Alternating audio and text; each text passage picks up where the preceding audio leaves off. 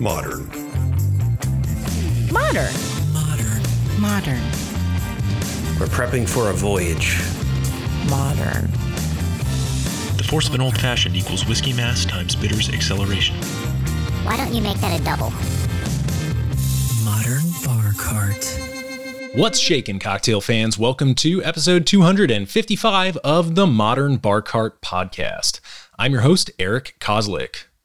Thanks for joining me for this new and noteworthy episode where we track down some of the newest and, hey, most noteworthy bottles on the spirits market and review and evaluate them so that you know what's out there.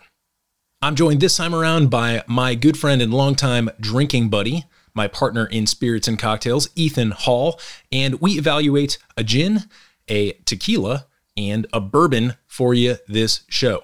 We like to mix it up and we like to kind of evaluate what's in the glass, not so that we can give it a number rating or a letter rating and tell you how much we like it, but to tell you what's going on here and maybe see if we can pull out some trends or some learnings that might indicate something about what's going on in the market right now.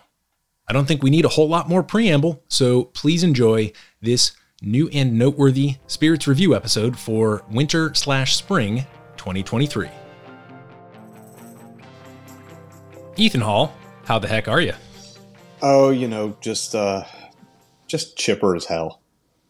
Good, good. Well, you're joining me on a Friday night, little happy hour session of new and noteworthy. For listeners who haven't joined us for one of these episodes in the past, essentially, this is the second edition. What we're trying to do is we're trying to take spirits of different kinds from perhaps lesser known creators out there and feature them so that you know what's new and noteworthy. You know, we tend to get kind of sl- uh, slotted into these verticals with social media and with our own preferences. And this is sort of an exercise in both breaking out of those verticals and exploring more widely, and also I did a little bit more work this time on putting together a bit of a dossier. Ethan, you have that on your end, and and my hope is that maybe you and I can can also model some of the anti bullshit detection that good consumers can do. Not to say that there's a lot of bullshit that we're about to taste through, but just sort of like the questions that you need to ask based on certain label claims and proof points and production nuances that can lead you into understanding the true nature of a spirit as opposed to perhaps what they're trying to sell to you. So I don't know. What do you what do you think about that? Sounds good. You, uh, I think the part that I uh, that I'm appreciating about this is do have a couple of tasting notes that they've provided, but tasting notes are what you say. I don't want to say that no answer is wrong, but if you'll recall, when we started tasting spirits live, we were really trying to go for the least the least obvious tasting notes on here. Uh, so I'm not looking to prove any of these wrong, but I want to see if I can give if I can pass back a little feedback to these makers on some notes that'll never make it in. Sure, sure, absolutely, and, and that's the beautiful part about tasting not just by yourself is you get to kind of bounce things off somebody else like sonar. So, with that, let's jump in to our first spirit of the evening here, and um, so I've cracked these bottles just to get you the samples, but I have not tasted them myself. So this is me going in blind, not as to the bottle, but as to what it tastes like. So our first bottle here is this Wonderbird Gin number 61, and it's by Wonderbird Spirits. They are based out of Mississippi. And so oh. I'm going to pull up the dossier here as I uh, kind of pour myself the first sample here. But notably, this is a rice based distillate. What do you think about rice based distillates, gin, whiskey, or otherwise? Well, one thing I. Okay, so there's a couple things I could say on commodity crops. Maybe this isn't actually where we're trying to go. We want to taste this. I'm curious where they get their rice from because they are in, uh, you know, a rice growing state. Mm-hmm. Not important.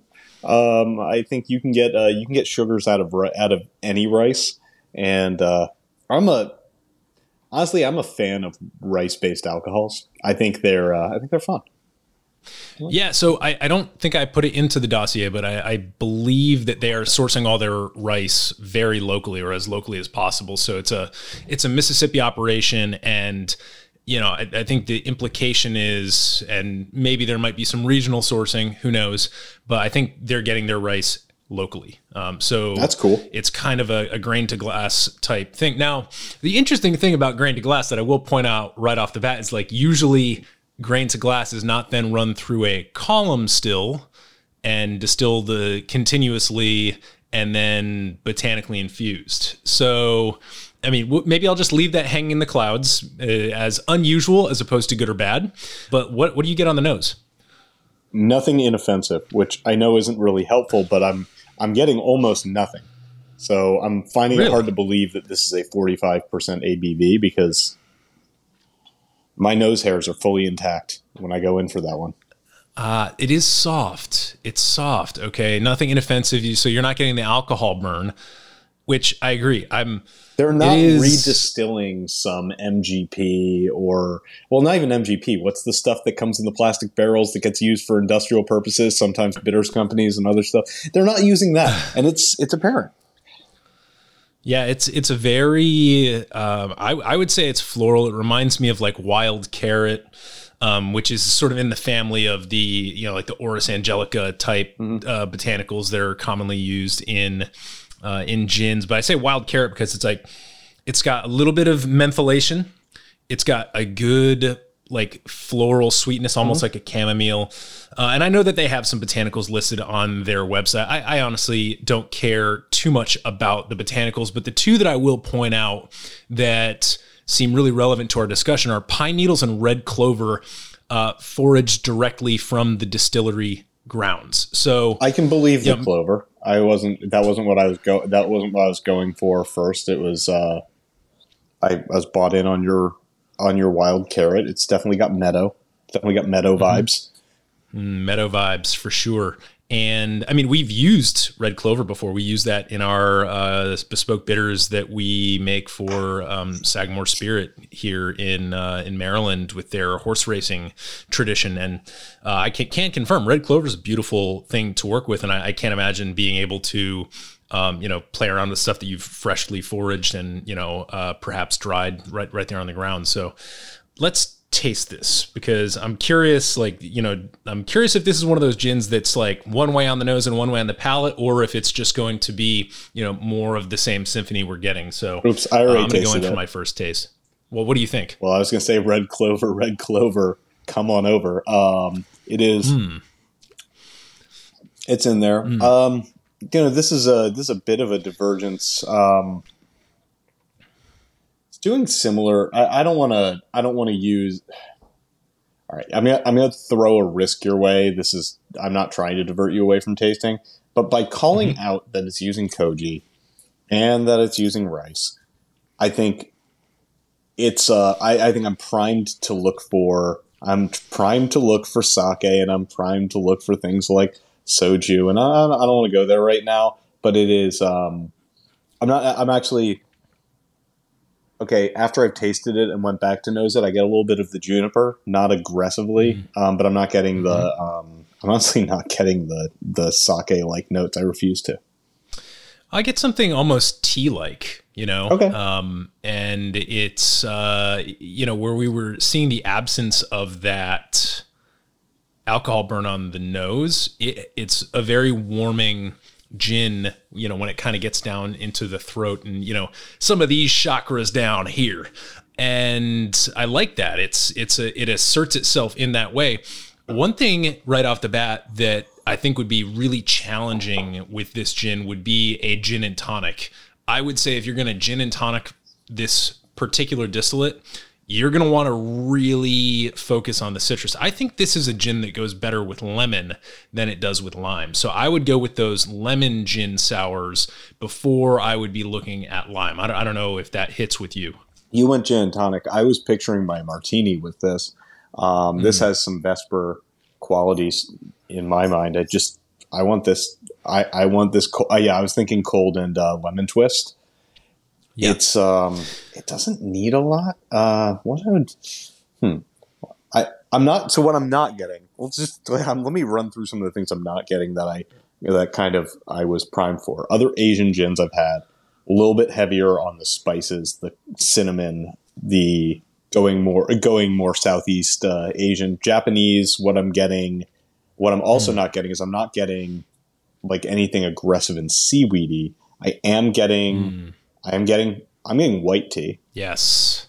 little jasmine action. Oh yeah, a little floral, maybe a maybe a little floral jasmine, but I'm not getting those earthy flavors. I you know I might have otherwise been primed to think of.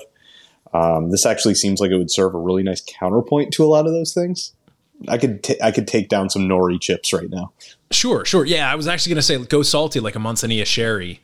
Um, because, you know, when you mentioned Vesper, I was like, ooh, but I don't know if this would be like a little bit too same, same with Lillet Blanc because it's, it'd be almost like too, they'd be kind of gentling into one another and you wouldn't have that tension that came out in the end product.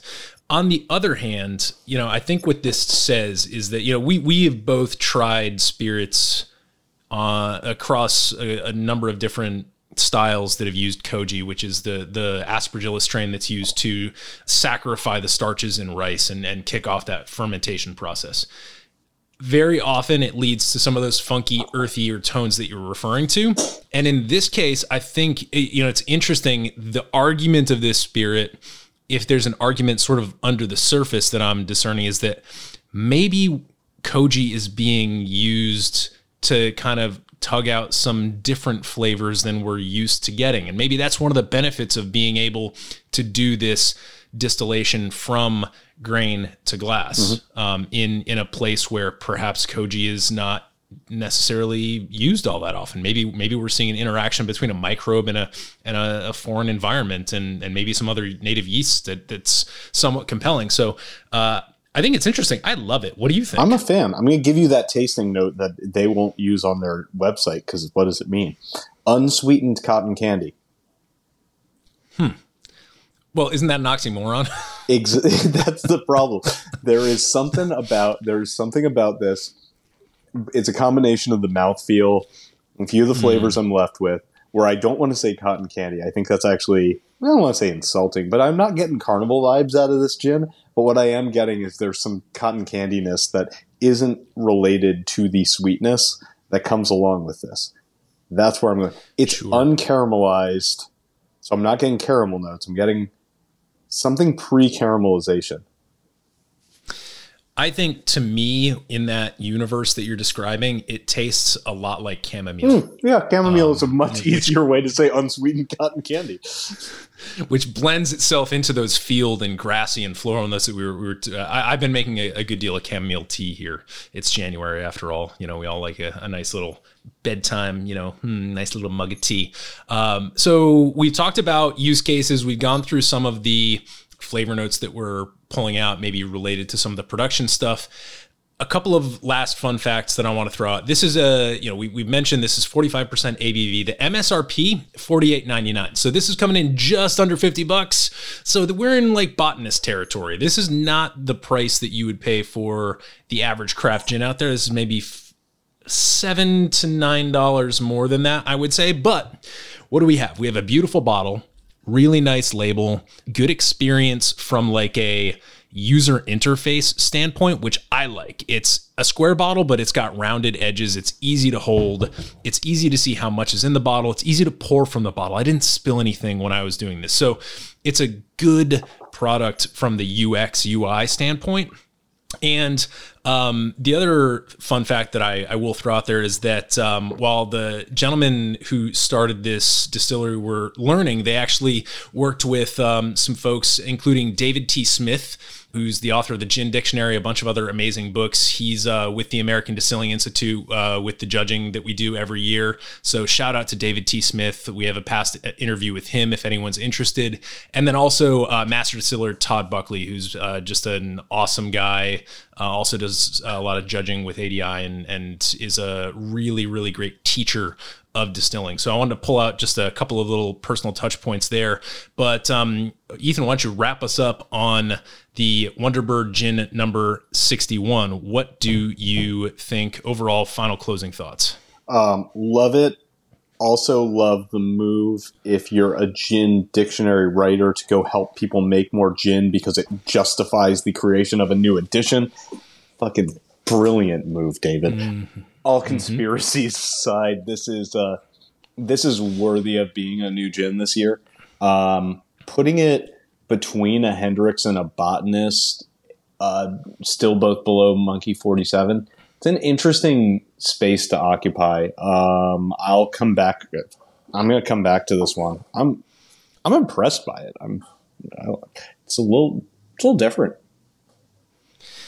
I think the best part about this is that the South is putting its hat into the ring for the gin game, which I which I think is a great thing. The South has always been, you know, traditionally in the American consciousness, whiskey, whiskey, whiskey.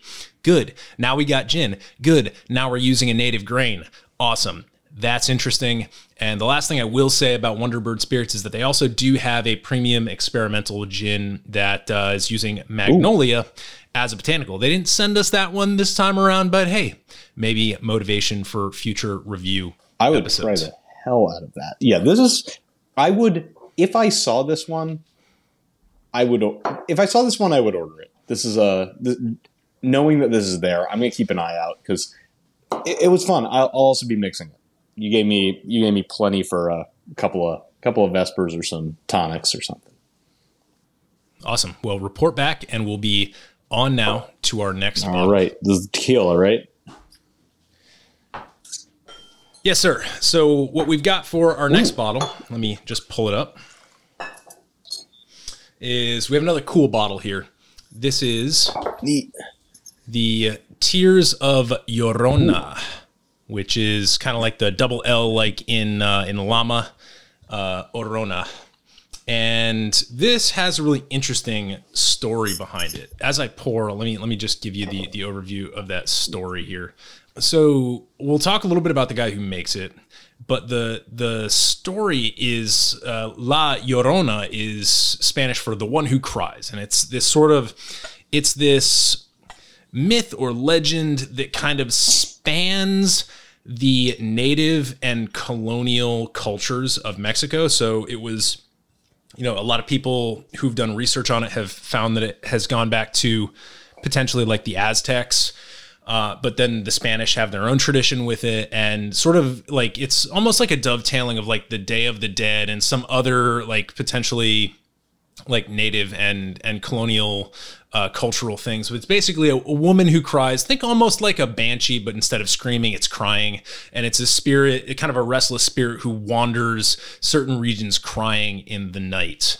And um, so that's the the story behind the name. And I was, I'll be honest, I was a little confused by that until something I learned later on. And we'll get to that when we talk about some of the barrel aging, but before we do that, let's let's give this a little nose. And as we do that, let's let's also just keep in mind so the category that this resides in is tequila. So it's got to be made of 100% Blue Weber agave and it also falls into the extra añejo subset of aging for tequila, which means that it needs to be aged. I believe the rule is three three years. I could be wrong on that. I that's one thing I didn't read up on uh, before we started recording. This is actually the lowest proof spirit that we are tasting. It's 86 proof, 43% ABV, and um, aging wise, this is aged five years, right? So I think normally the threshold for extra añejo is three years. This is aged for five years. And it's maybe not so apparent in the tasting glass itself, but if you look at this bottle, I mean, this looks like a like Booker's bourbon yeah. to me. Like this is this has some serious oak on it. It's um so you you put into your dossier question about what is specific gravity. Um, specific gravity is the density mm. of the spirit alcohol is a low, um, I believe, has a lower specific. Is it's the, believe the point that they're getting at at me. Well, you can't because I just deleted Facebook. It's a great day. Um, at me, at me anyway. Um, if I'm wrong, but th- that would make this a little bit less, uh, a little bit less diluted uh, in terms of the flavors coming out of the barrel. So I'm not surprised at the rich color on this if, if it's all natural. I'm not accusing anything. I just know that that's a thing that I didn't do the research on is where is the color coming from truly? What kind of barrels, all, all of that. And I'll continue to talk through that with you. Um, yeah. On the nose, I just want to kind of get into this a little bit. It, um, it's not it's it's not green pepper that I'm getting. It's almost I'm getting that I green gonna, well, I was gonna almost go a little like um, it's like the. I was gonna say it's like the outside of a green pepper when Mm-hmm. you pull it off your plant, not or the stem of it. Not really the interior. Oh, It's not- sure. it doesn't have that. Uh, it doesn't have that stringent note. Yeah. Well, so it's got a green core, right? And sometimes when I'm thinking about a barrel aged spirit, I'm thinking about like when you look into the glass. That's a beautiful thing about a tasting glass is that generally they're round. When you look into the tasting glass Glasses glass, generally are round things. and well, they can they can be square. And I don't know. I've tasted plenty of stuff from square glasses, but when you when you look into the center of that glass and you stick your nose into the center of that glass, you can almost imagine that sensory imprint as being having like a center and then having some edges. And at the center, I'm getting that green, like it's distinctly agave. This is I, I would not confuse this for anything else if it was poured next to a bunch of other barrel aged That's true. spirits. But around the edges, a lot of really nice confectionery stuff definitely caramel. Um, caramel and vanilla are two of the things that really come out on the nose for me. Like it, it it's very, um, very. I wouldn't even say bourbony. It's almost rummy in in the notes that you're getting around the edges, or perhaps, which leads us into a discussion about barrels, maybe influenced by brandy. It's kind of got some of that going on. Let's look at the barrels that this is aged in because I think this really. I am gonna say that your brandy thing is dead the fuck on. well. There, at least in terms of what I'm getting on the getting on the nose, it kind of does it does remind me of that. Sure. So so this is aged in um, three types of barrels: Scotch, brandy, and sherry. And so this would be like it. It doesn't say that it is aged in any like new charred oak barrels. Uh, based on what I'm pulling off the website. So this is almost like a straight to barrel finish product. And I'm guessing based on the color, these are probably first fill of whatever they were because there's a lot of color on this. So if those barrels were already like, you know, had already had a spirit sitting in them, you know, the the age that you're seeing on this, I compared it to bourbon a minute ago, but it's almost apples and oranges because it doesn't seem like they're using any new charred oak. So Let me get a little more of this in here. It's um, it's really. I am tasting it now. It is. It's given me a. Um, ooh, the problem is you gotta you gotta put something things on new and noteworthy I don't like. This is really good. I don't want to just come off as the guy who likes everything. Well, so this isn't new. This would be sort of a noteworthy, and we'll we'll talk about that when we get to to price point on the bottle. But um, yeah, it's it's got it's got that really nice uh, agave. The, the aroma of the agave comes through almost picture perfect on the palate. Like what you're smelling in terms of the that that green core is, and with a little bit of mineral character too. They, they mentioned that these are grown on the volcanic slopes of the Mexican highlands where agave grows slowly, and uh, they're purporting that it achieves a higher starch content there. And you know, then they're slow roasted, and then they also have a uh, they're fermented on a proprietary yeast. So there's there's there's at, at the very least, even if we can't verify some of these things, they're signaling to us that there is some care being put in on the front end before this goes into barrels. And then, of course, with the barrels, we also know that they're intentionally doing this complex play of branding uh, of using Scotch brandy and sherry, which is like think about it like Scotland, France, and Spain. Like it's it's it's almost like hey, we're gonna pull from like all these different like the, all of the best distilling traditions in Europe and like bring these over and age them in Mexico. Oh, I was thinking it was. Uh, this is not true, but the boat was just making stops along the way um, as it came down from Scotland. Probably not. Probably got them through a third party. This is this is really good. Um, I'm getting. Okay, this is gonna be a this is gonna be an interesting one. Combining my note earlier with from the you know had a little bit of the sharpness of the pepper and the greenness um, coming in here. Got a little parsnip thing carrying all the way through Interesting.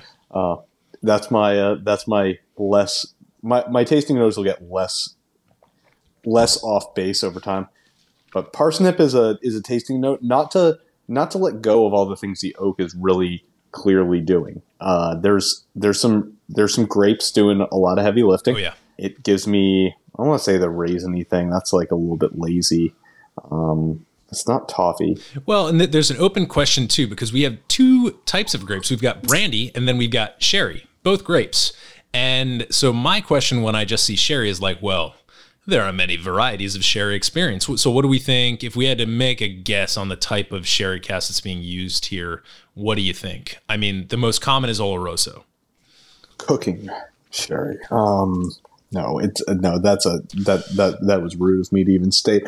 Um, I'm not I'm not as great on the sherries. I'm gonna say that it reminds me of a lot of whiskeys that have the um, Pedro Jimenez Uh, finish on it. Yeah, so I that see that's always the one I forget about.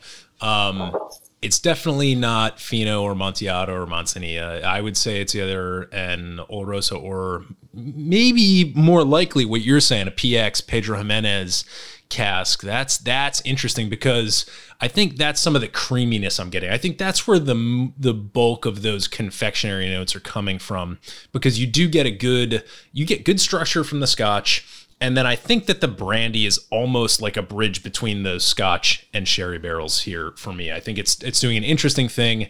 And uh, one other note too, I think this stands apart as an agave spirit, not only because and as a barrel finished but not new oak agave spirit in that it has the lightness of a blanco or silver tequila unaged but it has the complexity of all these barrel finishes without having the thick kind of really creamy mouthfeel. It still has that kind of light mouthfeel that you would expect from um, like some of the Spanish style rums or honestly from something that was not aged in new charred oak.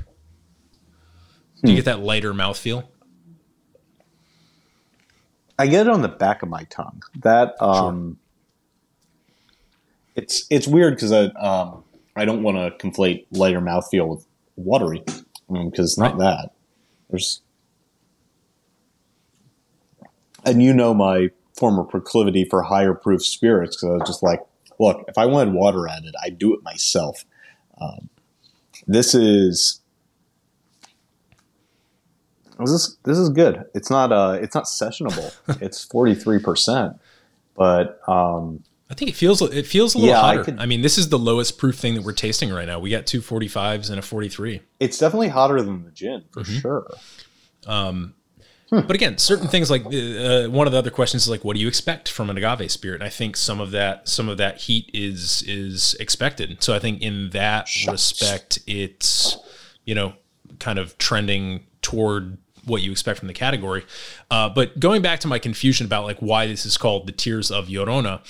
So apparently the tear, the angels share in Mexico they refer to as angels tears. And so we've got this wandering spirit who's crying she's an angel you know obvious, uh, now it makes sense. So with the extra añejo this is almost extra extra añejo because it's almost twice it's you know like 66% longer than it needs to be to be considered extra añejo. And so I think what they're referencing here is that all of that evaporation is taking place, right? So um, Hell yeah! If you were a if you were a scorned if you if if you were scorned and then your spirit didn't get to pass on, pour up, get a shot. That's that she does she earned that she earned her shot. So yeah, I'm I'm happy sharing that uh sharing that with uh La Llorona and uh, learning that there's this legend that I'm I'm serious and kind of kind of into this idea that well, this isn't crypto. I think we might need to go down or go down a fork where we've got spirits that are ingested by spirits versus cryptozoological phenomena, and the idea is whatever's lost in the barrel, either Bigfoot's coming and taking a swig, or, or, the there's a poltergeist coming to take a little. I'm thinking the Icelandic the, the Icelandic gnomes or whatever would be a good one with the Brennivin. Oh, the gnomes share. Yeah, I'm also thinking about the. Uh, yeah, the the spirits that haven't passed on, they got a party too. So- Exactly. So a couple last notes on this. I just want to um, circle back to the to the maker. His name's German Gonzalez. and the last name's got a lot of syllables. It's uh, Gorrochotegui. Gorrochotegui. Um, uh, and he apparently came from a a family that distilled tequila. I guess his father is the one who created Chinaco, which is uh, purportedly the first ultra premium tequila imported into the U.S. Uh, and so he is a second generation tequilero, and this is kind of his magnum opus. And so to that end, the MSRP for this bottle is $300 on Reserve Bar. You can pick it up, verify that if you want to. But it's a one liter bottle. So you're getting, you know, m- kind of 33% more than you would if you were ordering just a regular 750. So that drops the price point down to like, you know, like 225 or something like that. Nonetheless, this would be in your, you know, premium, you know, moving toward super premium category. And I don't know, what do you, what do you think? I think it, um, I, I think in terms of complexity, I think in terms of thoughtfulness, and I mean, I, I'm not going to mix with this. I'll be honest. There's there's too much going on here, and it's too different from so many things. And uh, you know, with the extra añejo thing, there's almost this like force field around that designation that that makes me afraid of mixing with it. But I, this is a sipper to me. What do you, what do you think for the price point and the and the uh, the use case? Yeah, I deliberately didn't look at that part of the page. It is, it is really good. Yeah.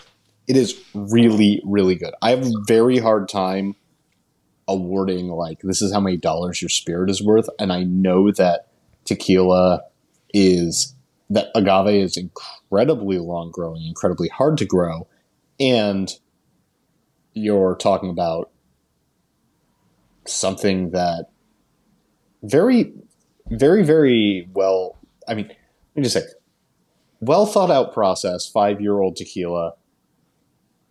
I'm here for it. It's just it's very good. It's just doing something else that I'm not getting from a lot of my other spirits.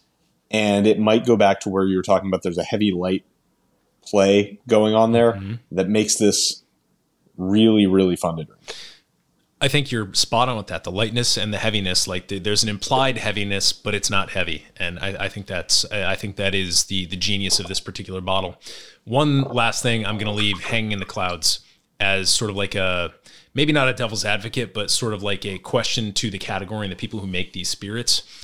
Extra añejo, great. It's aged for three years. It's aged in Mexico we don't know how it's climate controlled. We don't know what kind of barrels are being used. I wish there was just a little bit more transparency. Uh, even uh, this also bleeds into the world of like Caribbean rums because like it's great that you're making rules and you're you're drawing lines so that people can understand these classifications, but I'm not quite sure I understand what that means because this spirit was baffling in certain ways. And I don't think they could have gotten away with aging this for five years in new oak barrels. And so, again, speaks to some big brain power on the part of the person who's putting this out in the world, but also maybe kind of identifies a place where the standards are a little bit kind of wishy-washy on what it actually means to meet these criteria. Um, or maybe it's on the industry side to be like, hey, you should maybe be a little bit more transparent about the aging condition that these barrels are subjected to, so I know what kind of evaporation's gone, stuff like that. Uh, a very picky critique, but uh, but something that would give me a little bit more insight than we have now into the magic that creates this beautiful spirit. You're hunting for objectivity and sorry, I'm gonna I'm gonna, I'm gonna play this because I complained a couple weeks ago about a deconstructed um, cocktail that was not actually. You are complain you are complaining about a lack of standardization when a set of standards was set by a group of people largely influenced by the, by a few companies located in Kentucky. Sure. And I'm not saying that I have a better answer for how to measure and determine whether this is worth it. It's yeah, I, I think my my sense would be give it time, and then my lib- and then my business person libertarian sense would say the market will tell you if this is if this is a three hundred dollar bottle. I'm I'm interested to watch what else they're coming out with to get a sense for um, whether we're measuring it correctly. Well, I think also, you know, that's a sort of supply and demand issue with all these fancy finishing barrels and the amount of evaporation that's happening. So, you know, that specialness is uh, sort of directly tied to how rare those barrels are and how hard they are to get your hands on and how much evaporates. Are you saying it's cross dependency where even if I'm trying to not to decolonialize the spirit, we're still dependent on a bunch of barrels that come from Yeah, that's huh, man, that's a fucker of a problem. and and, and right. not and not only that, but a bunch of barrels that have uh, products in them that are uh, have demand for them so much lower than the spirits that are finished in them that in many cases they're just making low quality sherry or port and dumping the barrels just so that they can send them off to the eventual finishers. So that's an entire separate story. Why don't we move on? we don't know that about this tequila. Let's go on to the next one because I'm a fan. Never tried a tequila like it. Yeah, it's beautiful. This episode is brought to you by Near Country Provisions. And I thought that since it's a newish year, I'd share some thoughts on how switching to local farm raised meat and line caught seafood from right here in the mid Atlantic is a really solid New Year's resolution. First off, this is one of the few resolutions that'll be easy to stick to. That's because every month Near Country delivers right to your door and they give you a ton of customization options so that you can really personalize what's in your delivery. I have literally never seen a delivery service with such good customization and add on options. Full stop. Second, when you see the quality of this meat, from the luxuriously dark tones of their grass fed beef to the insane marbling on some of the cuts of their pasture raised pork, you'll know immediately that you've got something special. And that carries through on the plate with nourishing, hearty food for the whole family. I'm a new dad, and my daughter loves sampling my food when we cook up a meal using Near Country Provisions proteins. And as if that wasn't enough, you can feel good knowing that Near Country sources their food from farmers that use sustainable and regenerative agricultural practices that create healthy animals and a healthy environment in which they can roam. A great example are their eggs, which are sourced from Warrenton, Virginia, where their farm partner adheres to the highest standards of pasture raising chickens, which means healthier birds and rich, dark yolks when you crack them open in the pan. Head over to nearcountry.com and enter the code BARCART, that's B A R C A R T, all one word, when you sign up for your subscription to receive two free pounds of bacon or ground beef in your first delivery. Resolve to improve the quality of the protein in your diet and vote with your wallet to support ethical, sustainable local agriculture here in DC, Maryland, and Virginia. Now back to the show. All right, so the final, the final bottle that we have today is uh, by a company called Oak and Eden, Okay. and this is an in-bottle finished product. And this is a essentially it's uh, it's their wheat and honey, honey soaked oak. Uh, and the oak refers to I don't know. I I guess I should. You see an oak spiral in the bottle here, Oh, right? so it is actually Um, bottle finished. Because I was going to say most spirits are glass finished. Well, I think we have some stuff to talk about here, and I have not tasted this. I'm not opposed in any way to a to a, a finished bourbon, to a, a bourbon that's bastardized with other stuff in it. Like to me, that's more exciting than anything. I think bourbon needs to you know get out of its rut a little bit. Well, you don't have a beard on your neck, so I kind of gathered that you were. It's clear. We're clear. Um, so let's get let's get let's get nose and palate on this, and then we'll dig in because I have I have some some things I wanted to to run by you here. What do you get on the nose? I get a lot of your bourbony things. Um, do you know anything about? no, I know this is. I'm sorry to do that one. It does remind me of a wheated bourbon, which I know is what they're going for. They're they're giving you what they're they're giving you what you asked for, or they're giving they are they are. Let's, let's just put it this way: the pitcher is just throwing strikes. He's not Yeah, he's not doing anything fancy. that's true. it's it it smells good, but bourbon smells good. Yeah. Yeah. So the mash bill, let's talk about that. Uh, 51% corn, 45% wheat. So this is not just a wheated bourbon. This is a Very like almost like a fit. This is almost like a 50-50. It's a wheat whiskey. yeah. Um, fu- and and 4% malted barley, which I think is smart. I actually get a little bit of that malted barley, um, to be honest. Like I think Uh, if there's anything you're to throw in there for that little bit of chewiness, that little slight bit of earthiness, that malted barley was smart here.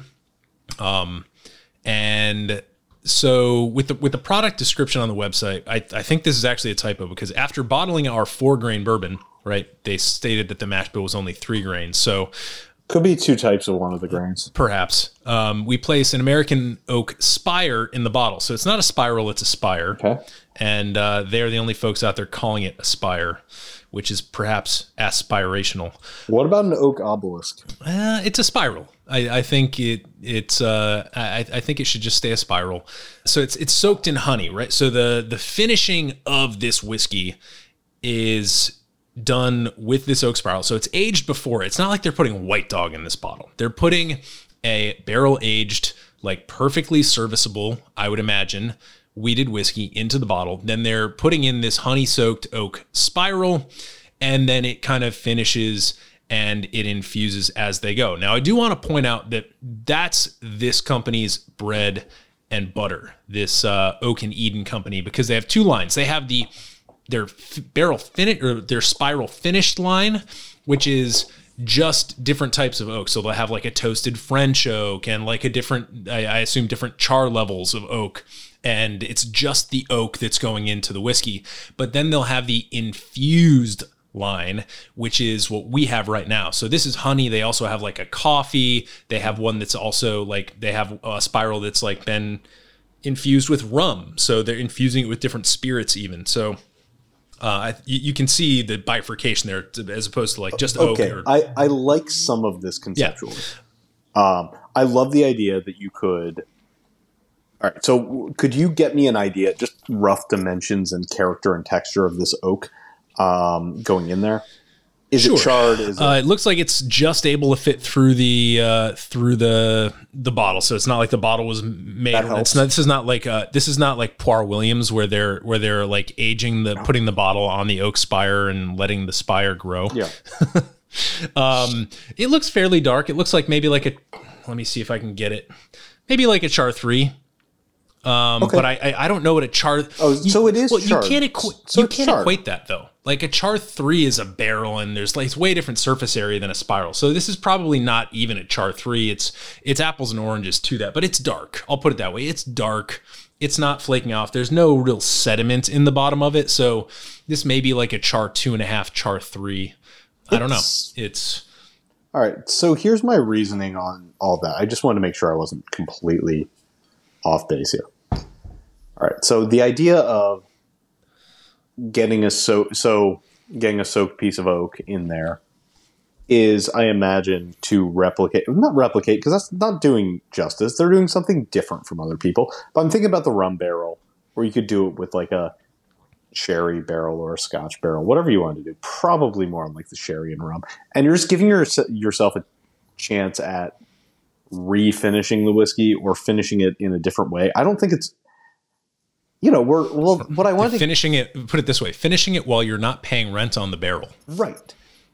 And we're talking about, I mean, it also seems like a great way to recycle no longer usable barrels, um, ones that might be damaged. But we were getting into this with the last one is what are you trying to achieve by applying oak and applying a thing that was in the oak? You see like thing you see whiskeys that are finished in barrels that had coffee beans or maple syrup in them. It's the same thing. Sure. Um, So, I mean, there's the part of me that just doesn't give a shit if they're doing it that way or doing it a different way. It's, yeah, I mean, it's a way to add more oak to your bourbon, and that's an end point. I think they're achieving the end point. Sure. Yeah, I mean, it's also I think about it. It's like bottles where there's things in the bottle. There's like this inherent like ooh, like kind of like yay, look at this factor. It's it's fun. It's fun. We can just go out there and say it's fun to see something in your bottle. Uh, whether that's a, a snake in the case of some of those weird snake infused spirits, or like like I mentioned, the Poire Williams, like that's delightful. Yeah. And to, to know that there's something going on kind of continuously, it it's it's it's neat. And I, I'll say, like as a bourbon, this is like if you were to tell me this is just bourbon, I'd be like, hmm, a little sweet. But I think if you were to tell me that this is a honey infused bourbon, my impulse is like, wow, that's not nearly as sweet as I was thinking for like a hunt. Like this isn't, there are certain big brands that have the honey from a certain state as their, as the name of oh, their Oh, this product. is a way. I thought this was going to be a grown-up version of this. It's nothing. Yes. It's nothing like that. No, it's light, it's nuanced, it's I I, I wouldn't say sophisticated, but it's restrained, right? It, at the very least, it is a restrained kind of approach to it, and I, I think that's smart. Like because you're already going, you're you're coming out strong with the with a bit of a shtick, which is like, hey, we've got these spirals in our bottles, but at least the product itself is restrained. And for me, I think that's the way that you build respectability for the approach. And actually, the one interesting thing that I found is that they actually have trademarked, I don't I don't know that I put it in the dossier, but they actually tr- oh, uh, Oak and Oak and Eden in bottle finishing. So the phrase quote in dash bottle finishing that is a trademark of this company. So they care enough about the process to protect it with intellectual property, which I think is kind of smart. Um, they they chose a really generic version of that to protect, which means that now all those big companies can't do something the same and use that term. They got to go and find some other way to talk about it. Um, but they ca- they care enough about the process to double down on. And I think what it offers is some really interesting potentials. So, like, especially as things get weird, like honey, interesting. But I want to try the coffee stuff. I want to try the rums. I want to, I want it to get weird.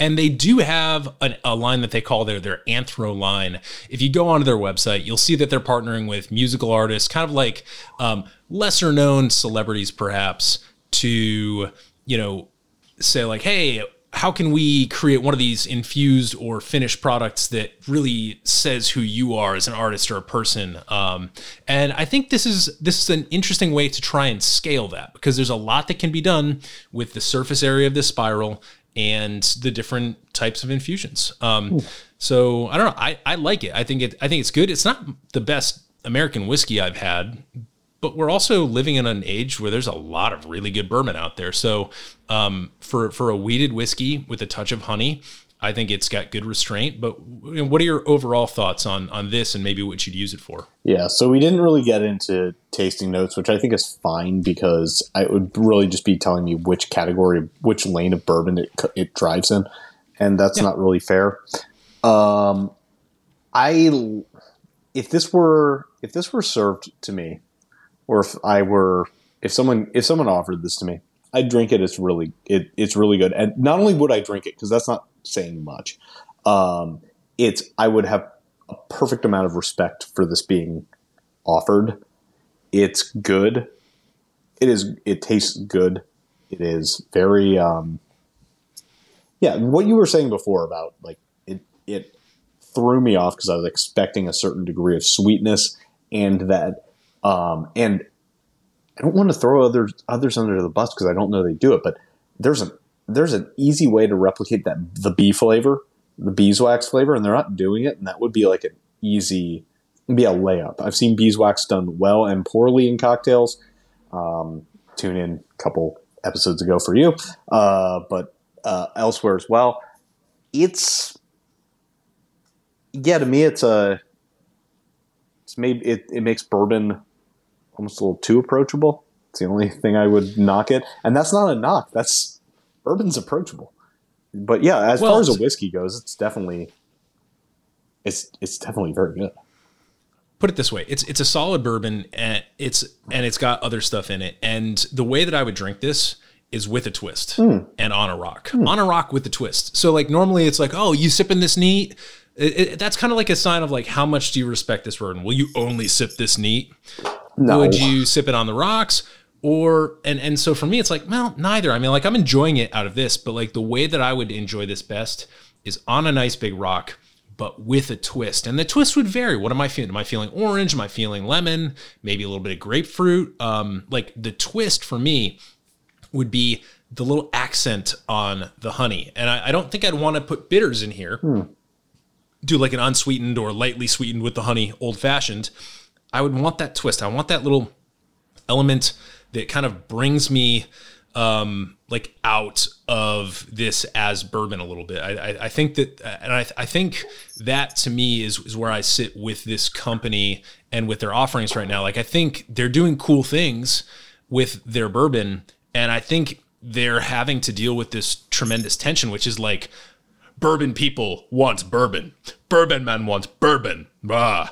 And then they're like, but we could do like some kind of cool stuff with this, guys. Like we can put some coffee, we can do all this stuff. And I'm more interested in that direction where it's like, no, can we make this a little weirder, please? Like that to me would be more exciting. And so that's why I think I'd want this with a twist on the rocks. Give me a little bit of dilution, a little bit of chill, and use that honey as almost like an off ramp for wherever else I can take this on my palate. Like this is, it's interesting. And I think it's a vehicle that is going somewhere. And I'm, you know, I'll be honest, I'm, I'd be interested to follow this company purely out of the curiosity of if they're going to be doing even stranger, more delightful stuff than honey, which is beautiful. It's lovely, but it's a little bit safe. Let me give you one uh, takeaway for uh, maybe don't even finish your glass and try this. I just poured the rest of my seltzer into this, made a little bit of a almost salty highball. Um, Oh, so yeah. do you? I mean, if you recall, the Suntory Toki whiskey is deliberately made to be as aggressive as possible to dilute. I'm not saying an ice cold, hyper bubbly. That was the last like half ounce of a can of seltzer I've been using to cleanse my palate throughout this. Just had a little bit of Werther's going on, and um, so not quite room temperature, cool, not ice cold, not so cold, but I could see you using this as a vehicle to make some really excellent highballs. Maybe not the coffee, maybe the coffee, but definitely the honey, possibly the rum. And I'd love to see Oh, them yeah. do a bit more of that. Gives me really good feelings. That I think I slam dunk. That's what I'm going to do with the rest of this. Is I'm going to make highballs with it. I think that is probably the best place to wrap this up because bourbon highballs, I think they're awesome. They don't get nearly as much respect or traction as they should in this day and age. And so, yeah, two recommendations for Oak and Eden. Well, maybe three. Number one, keep doing what you're doing. It's interesting. It's at the very least fun, and you know, you clearly clearly get a lot of folks who are kind of interested in exploring what that looks like. Number two, like get a little weirder like see where else we can go with this because if anything i think bourbon's stagnating and trying to become almost a parody of itself in some ways and and number three yeah hashtag bourbon highballs all the way Hell yeah, bourbon highball. You put that twist you you suggested. yes see this is teamwork this is why we taste together This is why. Man. All right. Well, I'm gonna go have a couple bourbon highballs. This has been awesome. All right, man. Well, I hey, I appreciate you uh, taking the time to do this with me. I'm glad that we kind of shortened our new and noteworthy format a little bit. Hopefully, that allows us to do it a little bit more frequently. And uh, as always, folks, thanks for tuning in, and we'll catch you next time right here on the Modern Bar Cart Podcast. Ethan, cheers to you, my friend. Cheers.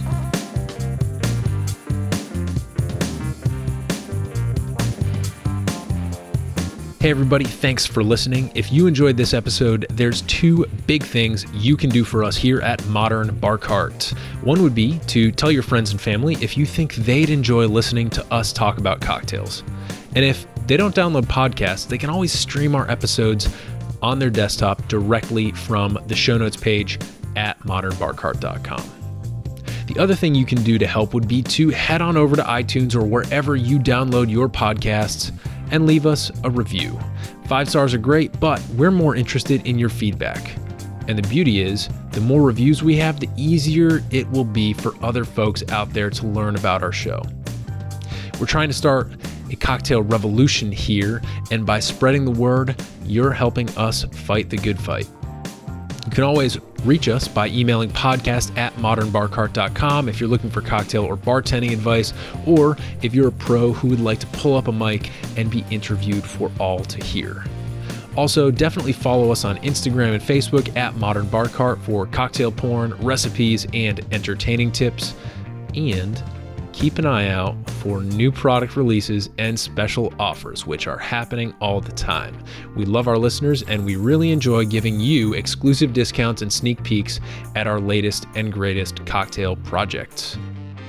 This episode may be over, but for you, the mixological fun and adventures are just beginning. So remember, folks, drink responsibly and experiment boldly.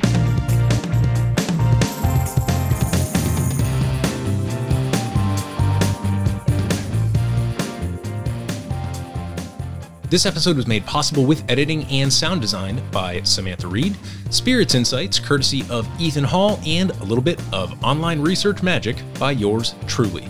This has been a Modern Bar Cart production, copyright 2023.